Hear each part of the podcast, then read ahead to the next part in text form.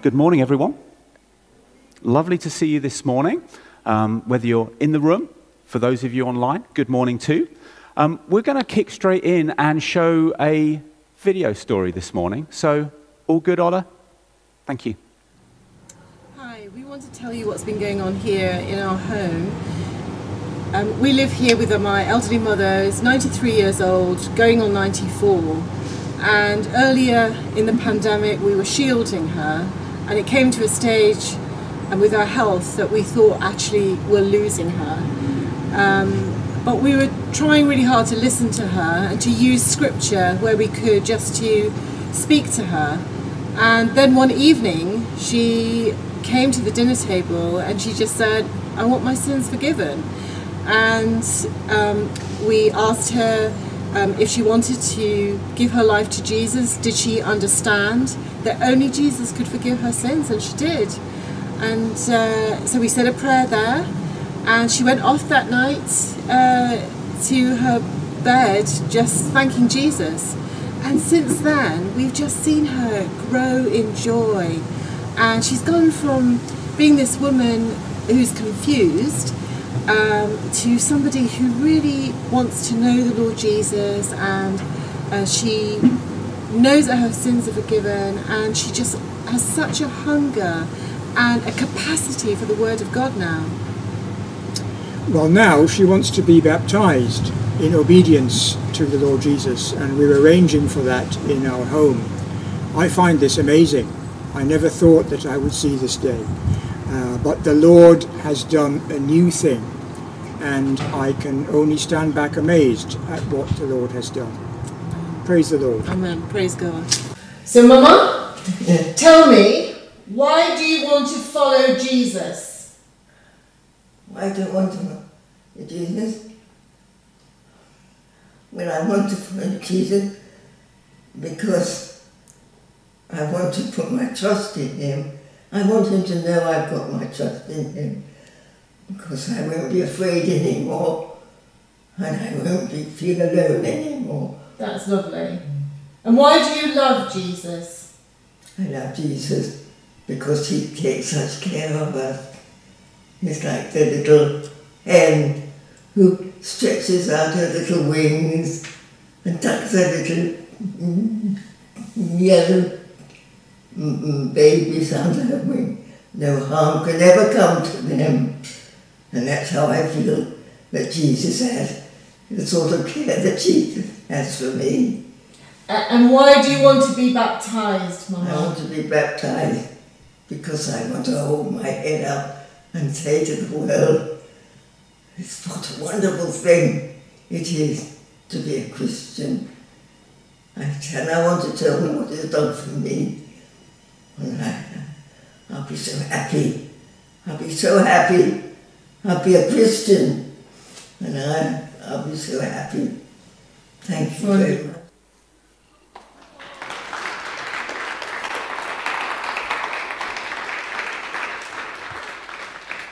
So we were round at David and Angie's garden yesterday afternoon. So her mum was 93. Angie has been praying for her mum for over 40 years. And she, a couple of months ago, she made that confession of faith. And there was about a dozen of us in the garden. And Angie baptized her. So life is full of surprises, isn't it? Do you like surprises? Not so fast. I can see some of you kind of like, for me, I'm okay-ish, but I'm generally more wired to prefer to know what's going on. But the story we're going to look at in the Bible today is one that has elements of surprise and being ready. So if you have a Bible, could you turn to Matthew chapter 25? We're continuing our series, What Is Heaven Really Like? And we've been looking at a number of stories Jesus told where He starts off by saying, the kingdom of heaven is like ... And we've been thinking about the way that these stories tell us something about what it is like when God is in charge of the whole of the world and including our lives. So if you're someone here, you say, I'm a follower of Jesus, these stories are important because we've said yes to Jesus being in charge of our lives. They tell us something about what that is supposed to be like now. If you've not yet said yes to Jesus, I'm delighted that you've made the choice to spend this hour with us. You're so welcome, and I hope that what we share is helpful to you in the place that you're at in life. So just a little bit of context. Last week, you'll remember that Rick shared from a story a few chapters back in Matthew's Gospel about a wedding banquet. If you missed that talk, it was very, very good. Okay? So please do yourself a favor. Jump onto our website. In fact, I put a slide up here of our resources page that we have online, which also has a link out to our talks page. But there is a whole lot of Bible and theology resources up on our website there. And it is a wonderful story. Go and listen to that again or listen to it for the first time. It's a wonderful story about invitation, of saying yes to God's invitation. But one of the things that came across to me is that the life that Jesus offers to us, we need to take hold of it. We need to say yes to that invitation, to take hold of what he is offering to us. We can't make ourselves acceptable for God's presence. We take hold of what Jesus has done for us. And so, friends, we have to respond to his invitation, don't we? It's kind of rude not to. If you get a party invite and it says RSVP, reply. And Jesus comes and gives us an invitation. What then Jesus does is he continues to speak to the religious leaders of the day and to his disciples. You'll see that in Matthew 23. Matthew chapter 24, Jesus talks about the signs of the ends of the age, signs of the times. And he says the day and the hour is unknown, but keep watch and be ready. And then Jesus kicks into another story, the one we're going to look at today. And this is probably the same day as the story that we shared last weekend. And so the listeners have already had one story about a wedding. So they've already got that in their heads. And they've been listening to Jesus talk about the signs of the end of the age. We come to Matthew 25. I'm going to read from verse 1. Jesus speaking, "At that time, the kingdom of heaven will be like 10 virgins who took their lamps and went out to meet the bridegroom. 5 of them were foolish and 5 were wise. The foolish ones took their lamps but did not take any oil with them. The wise, however, took oil in jars along with their lamps. The bridegroom was a long time in coming, and they all became drowsy and fell asleep. At midnight, the cry rang out, 'Here's the bridegroom. Come out to meet him.' Then all the virgins woke up and trimmed their lamps. The foolish ones said to the wise, 'Give us some of your oil. Our lamps are going out.' 'No,' they replied, 'there may not be enough for both us and you. Instead, go to those who sell oil and buy some for yourselves.' But while they were on their way to buy the oil, the bridegroom arrived. The virgins who were ready went in with him to the wedding banquet, and the door was shut. Later the others also came. 'Sir, sir,' they said, 'open the door for us.' But he replied, 'Truly I tell you, I don't know you. Therefore, keep watch, because you do not know the day or the hour.'" It's another story of a wedding. The virgins, I'm going to call them bridesmaids. Okay, that's probably what the kind of language that we would use now, and probably helps us as we track through this story. What do bridesmaids do? They help the bride get ready, don't they? And in Jesus' day, they were involved in sort of like this welcoming reception party for the groom. But what we find in this story, you see it in verse 5, the groom was arriving later than expected, and so they'd fallen asleep. Honesty time, friends. How many of you have fallen asleep while waiting for something? Anyone? Online, you can type that in the chat. What have you fallen asleep while waiting for? In the room here, I won't get you to shout it out. I'll share some of mine. Maybe you've been waiting up for a teenager to come home late at night. Anyone? Now, Bethan is a way better parent than me, because I fall asleep, and Bethan generally doesn't, and that's good, yes? And I need to learn.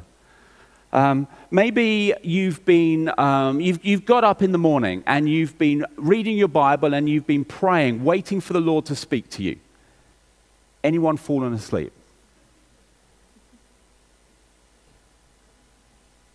Probably have. I have. We, Waiting isn't easy, is it? We want life to be like a microwave. We want those things that we want to see change in our lives to happen now. Those things that we're praying for, those breakthroughs of the kingdom to happen now. We need to learn to wait well. We need to learn to wait well. Jesus doesn't say in this story, hey, just pass the time. Just relax.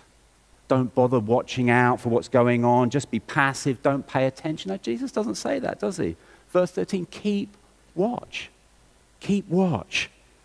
Back in the previous chapter, Jesus says, keep watch because you do not know on what day your Lord will come. Waiting in the Bible is active, not passive. It's an active thing. We engage with what's going on around us. As I was preparing this week, I was reminded of a great verse in Isaiah chapter 40. Those that wait on the Lord will renew their strength. It's a reminder that as we wait, God is at work in our lives. It's an active season. So what are we waiting for? Well, a couple of things. The first is the return of Jesus Christ. There is a big picture going on in our story here. The end of the age. A day is coming when Jesus returns like a bridegroom coming for his bride, the church. That day is coming. And if you're a follower of Jesus, we long for that, don't we? We groan with all creation for a day that is coming when everything is made right again.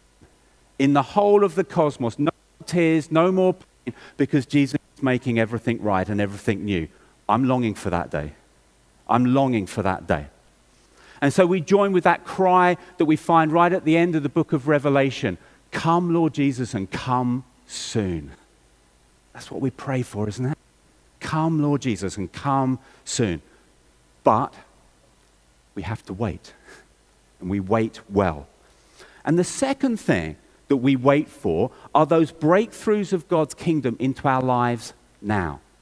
Maybe you're someone who needs healing, or you know somebody who needs healing. Maybe you have a friend or a family member who doesn't know Jesus yet. Maybe you're praying for a job or a spouse or financial provision in your life. I love this little saying. The Lord is rarely early, but never late. You found that? Rarely early, but never late. We need to learn to wait well. So what can we be doing while we're waiting? Second thing I want to share this morning. We can get ready. We can prepare. Part of Jesus' story is contrast between these two groups of bridesmaids. One had made no effort to get ready. Really no effort. They were not ready for the bridegroom. They were not ready to play the role that they'd been called to play in life. And so they miss out on everything. And Jesus says that's just a foolish way to live life. The other group of five had made some preparation so that when the groom turns up, they had oil, they were able to play their part in what they'd been called to do, and they joined this amazing wedding party. And Jesus says that they were wise. And in verse 10, he says that they were ready. Now, I haven't even asked this question, which group do you want to be like? Because actually, I don't think people generally get up in the morning and say, I want to be really stupid today. You know, we might end up making some stupid choices during the day, but I don't think in general people get up and say, I'm going to be really idiotic today. I mean, come me afterwards if you do, because I'd love to chat and pray, but I don't think generally that's how we want to live life, is it? And the point, Jesus' point, I think is obvious, isn't it? It's like, get ready, prepare. So what does that mean for us? Well, in the big picture sense of being ready for the return of Jesus Christ, Jesus himself tells us to live as though it's going to happen now, imminently. So we make preparation because we do not know the day or the hour. And so Jesus in another story says, it's going to be blessed for those people that are about the master's business when the master returns. So we're ready. We're ready because we do not know the time. So don't put off a decision to follow Jesus now. Don't put off that decision for another point because you don't know when that point will be. The best time is now. if we're a Christian, I think a really smart thing to do with God's help is to seek to live lives that are worthy of the calling that Jesus has given to us, the calling to live out the life that he's given to us. That's how Paul writes in Ephesians chapter 4, to live out that life of becoming more like Jesus Christ. And we can all do that through making wise choices day by day because we don't know what tomorrow brings. We can grow in ministering like Jesus. That's part of getting ready. That's part of bringing his kingdom into our world. We can grow in ministering healing, in ministering in the prophetic. We can grow in leadership so we can bring that gift into our world. We can grow in biblical literacy. What I mean by that is taking hold of the Bible and being filled with the wisdom of God's word so that we can understand more the world that we live in, the culture that we live in, the times that we live in. So that resources page, there's some excellent resources up there. You know, the Bible in One Year app to help us track through the Bible, other Bible reading resources. There's a Bible evening coming up in a couple of weeks' time, and then there's a series going through Mark's Gospel in October, November, January, and February. There's a Bible Day coming up in November. We'll talk about that more later. Do you get my point? There are ways that we can grow in our biblical literacy so that we are more ready for the world that we live in. So we're waiting, we're getting ready. The question is, for what? For what? Let me read verse 6 again. This cry rings out, "Here is the bridegroom. Come out to meet him."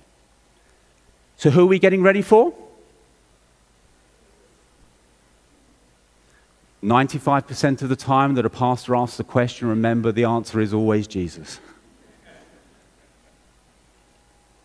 Come and meet Jesus. That's what we're waiting for, isn't it? Both now and in the future, we're waiting for Jesus. You see, one day we are all going to meet him face to face. Whether we're ready or not, whether we believe him or not, for me, the Bible is really clear. We're all going to come to this day where we meet Jesus. And one of the things that I love most about being a Christian is I don't have to wait till then. That as followers of Jesus, we get to meet Jesus every day now. And so one of the things, if you said to me, "Annie, what do you love most about being a Christian?" I would say this: I love being able to get up in the morning and open my Bible and pray and meet Jesus. And I love being able to walk my life and walk each day with Jesus at my side. That is one of the huge blessings that I personally find in following Jesus. I'm never alone. I'm never alone. I'm walking with Jesus as best I can through each day. I love meeting him. There was such a sweet sense of God's presence here today. That's the presence of Jesus by his Holy Spirit with. You see, yes, a day is coming when we're going to meet him face to face, but we meet him today as well. Isn't that just amazing? That's just amazing that we get to do that. I love that.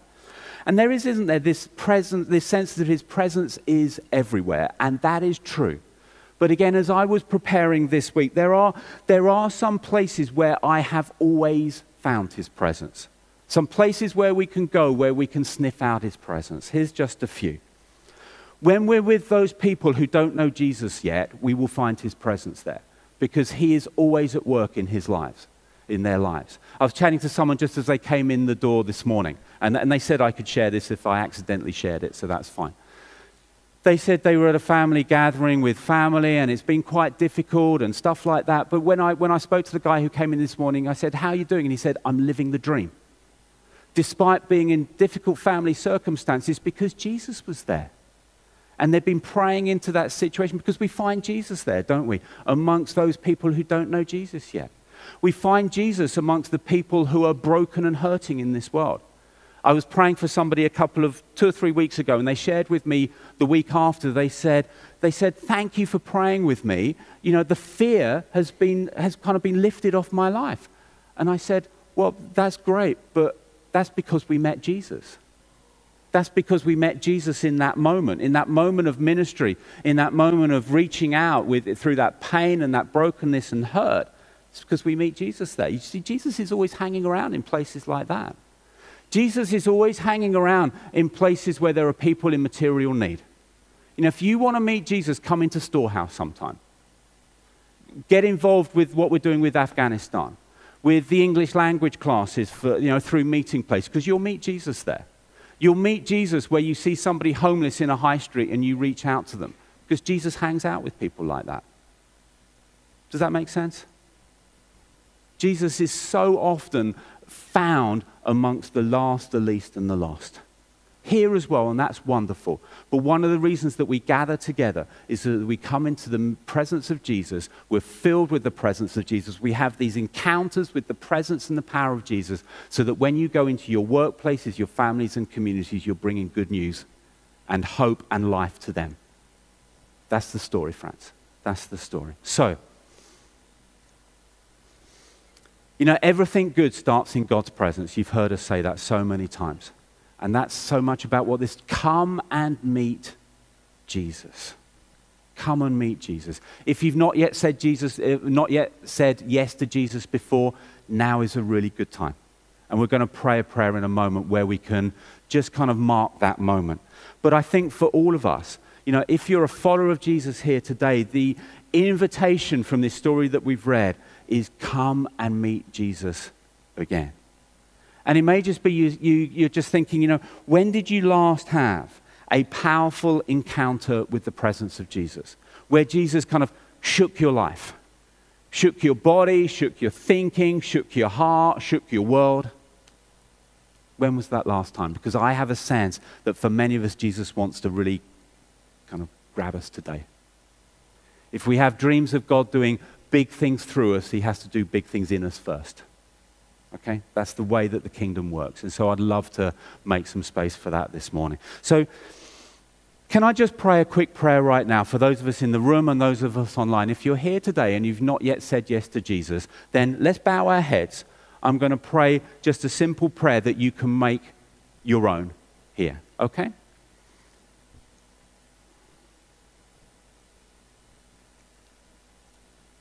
Jesus, thank you for your incredible invitation to me to come and meet you. And Jesus, I'm sorry for all of my stuff, my sin that gets in the way of that. But Jesus, thank you that you've made a way for my stuff and my sin to get forgiven, to be wiped away.